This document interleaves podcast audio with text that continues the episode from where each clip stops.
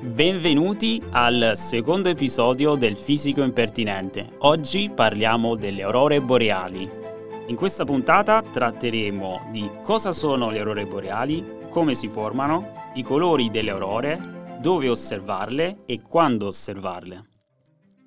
Nel cielo notturno sappiamo che le aurore boreali sono stupendi fenomeni luminosi, prendono diverse forme e colori, infatti li possiamo vedere dalle immagini, su Google dai video essi si agitano sospinte dal vento e per chi è più fortunato le ha potute anche vedere dal vivo.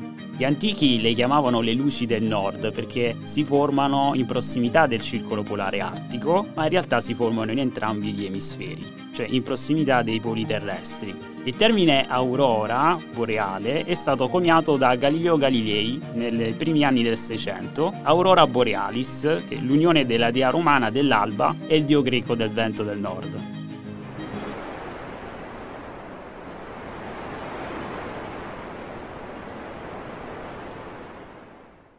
Ma da dove hanno origine le aurore boreali? Le aurore boreali si formano a causa dell'attività solare. Il Sole, la nostra stella, si trova a 150 milioni di chilometri dalla Terra e dalla corona solare, ovvero la parte più esterna dell'atmosfera del Sole, lì ci sono i cosiddetti brillamenti ed esplosioni di massa coronale, ovvero lì fa molto caldo quindi le temperature sono così elevate che schizzano a, ad alta velocità e quindi esce dal Sole un flusso di particelle cariche ad alta energia, che chiamiamo protoni e elettroni principalmente. L'insieme di tutto questo viene chiamato vento solare. Il vento solare va verso lo spazio interstellare e può raggiungere la Terra. Le radiazioni del, del Sole fanno molto male agli esseri viventi e noi fortunatamente siamo protetti dal campo magnetico magnetico terrestre. E la forma del campo magnetico la potete osservare tranquillamente in qualsiasi immagine su internet, sono due grandi lobi invisibili che circondano la Terra, ovvero le linee del campo magnetico poi convergono ai poli. E se l'attività solare è abbastanza intensa, ovvero questo flusso che viene sparato contro il campo magnetico terrestre, queste eh, particelle accelerano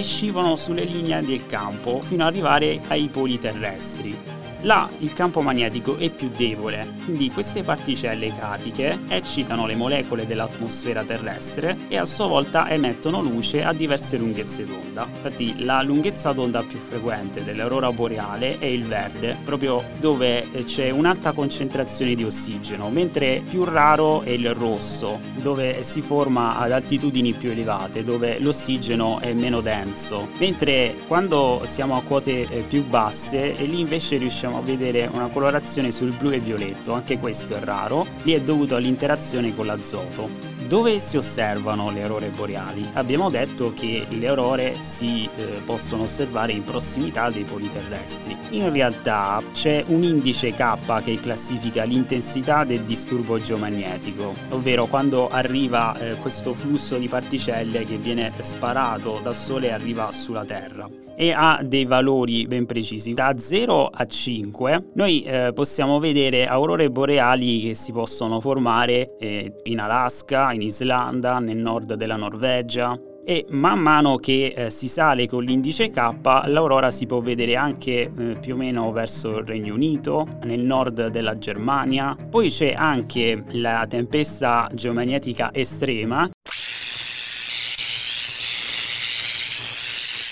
che è l'indice K9, dove eh, le aurore boreali si possono manifestare anche nelle nostre latitudini. Tanto tempo fa è successo che si sono viste anche aurore boreali a Roma, ma questi sono eventi eccezionali, molto rari, magari ne parleremo in un'altra eh, puntata. Per misurare la tempesta geomagnetica eh, si usa la scala G che indica la gravità della tempesta, parte dall'indice K5 e abbiamo quindi va da G1 a G5. Magari se visitate il sito spaceweatherlive.com vi sarà più chiaro. Le aurore sono attive tutto l'anno. Quando osservare le aurore nei paesi del nord? C'è anche un servizio di previsione durante eh, le giornate che ci permettono appunto di vedere quando si possono stimare appunto la formazione di aurore boreali. C'è da dire che per osservarle è necessario che il cielo sia buio, sia limpido, infatti nelle località del nord della Norvegia, in Islanda, nel nord del Canada, nell'Alaska, beh è difficile osservarle da aprile ad agosto perché là le giornate sono più lunghe, quindi ci sono meno ore eh,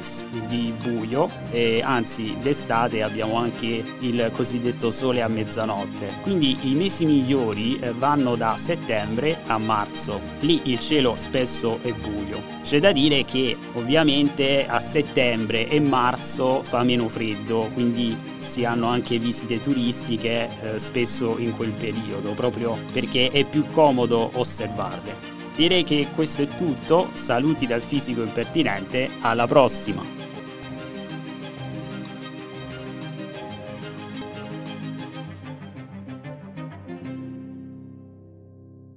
Cavolo, mi sono scordato di dire una cosa. Sì, se il flusso di particelle solari è così intenso, eh, là rischia anche di rompere il campo magnetico terrestre e poi là moriamo tutti.